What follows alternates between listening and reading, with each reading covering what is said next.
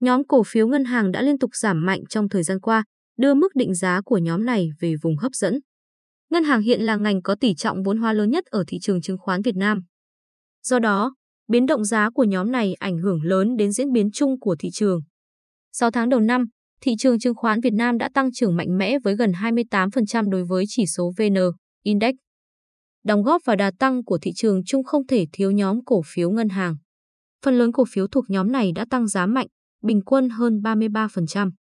Tuy nhiên, kể từ đầu tháng 6 năm 2021, đà tăng của nhóm cổ phiếu ngân hàng đã bắt đầu chững lại khi nhà đầu tư cho rằng kết quả kinh doanh quý 2 năm 2021 của các ngân hàng đã đạt đỉnh và đã được phản ánh vào thị giá. Với đà tăng mạnh trong những tháng đầu năm 2021, việc lựa chọn cổ phiếu ngân hàng cũng trở nên chọn lọc hơn khi rủi ro nợ xấu ngày càng bộc lộ rõ. Số liệu thống kê của nhịp cầu đầu tư từ đầu tháng 7 đến hết phiên giao dịch 6 trên 10 cho thấy phần lớn cổ phiếu ngân hàng đã giảm điểm trong khoảng thời gian này.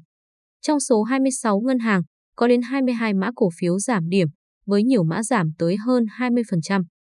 Tiêu biểu như cổ phiếu VIB của Ngân hàng Quốc tế Việt Nam giảm mạnh nhất ngành, với mức giảm hơn 30,2%. Hai cổ phiếu CTG của Vietinbank và EIB của Eximbank cũng giảm lần lượt 28,2% và 26,2% trong hơn 3 tháng qua. Ở phần còn lại, có tới 13 cổ phiếu trong ngành ghi nhận mức giảm từ 10,7 đến 20,7% trong khoảng thời gian này. Trong khi đó, một vài cổ phiếu thuộc nhóm này trở thành điểm sáng với mức tăng khá mạnh, tiêu biểu như cổ phiếu NVB của Ngân hàng Quốc dân và TPB của TPBank tăng giá lần lượt 44,6% và 15,1% trong hơn 3 tháng qua. Tính chung toàn ngành, giá cổ phiếu ngân hàng đã giảm bình quân hơn 9,7% trong thời gian qua. Nhìn nhận về nhóm ngân hàng, chuyên viên của công ty chứng khoán Dùng Việt, VDSC, ước tính lợi nhuận trong quý 3 của các ngân hàng có thể tăng trưởng chậm lại đáng kể so với quý 2 năm 2021.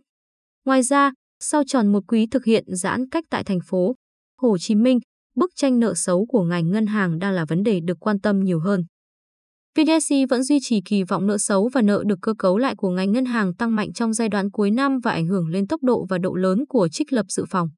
Tuy nhiên, nợ xấu sẽ có độ trễ trong việc hình thành và đồng thời cũng có sự lệch pha giữa tốc độ tăng nợ xấu của các ngân hàng. Chúng tôi kỳ vọng điểm rơi về nợ xấu sẽ chủ yếu ở quý tư, nhưng các ngân hàng sẽ chủ động trích lập dự phòng trong quý 3 tùy tình hình và năng lực tài chính của từng ngân hàng.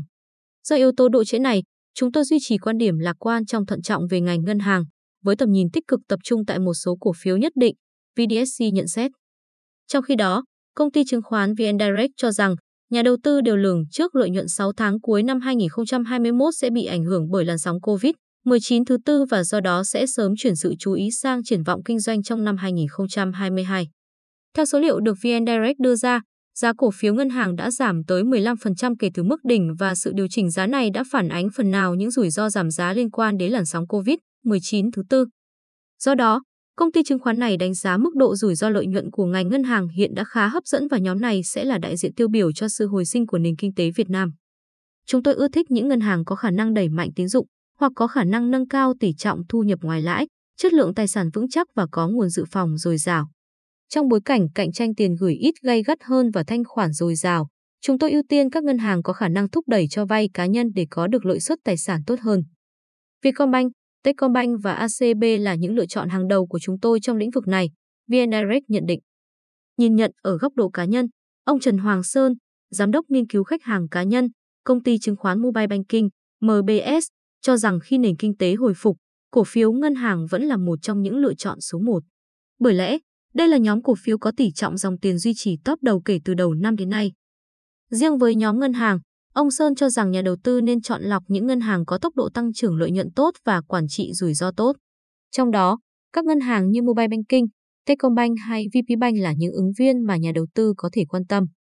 Ngoài ra, theo ông Sơn, khi nhóm ngân hàng tăng trở lại, sẽ tác động tích cực đến xu hướng dòng tiền nói chung và các nhóm chỉ số nói riêng.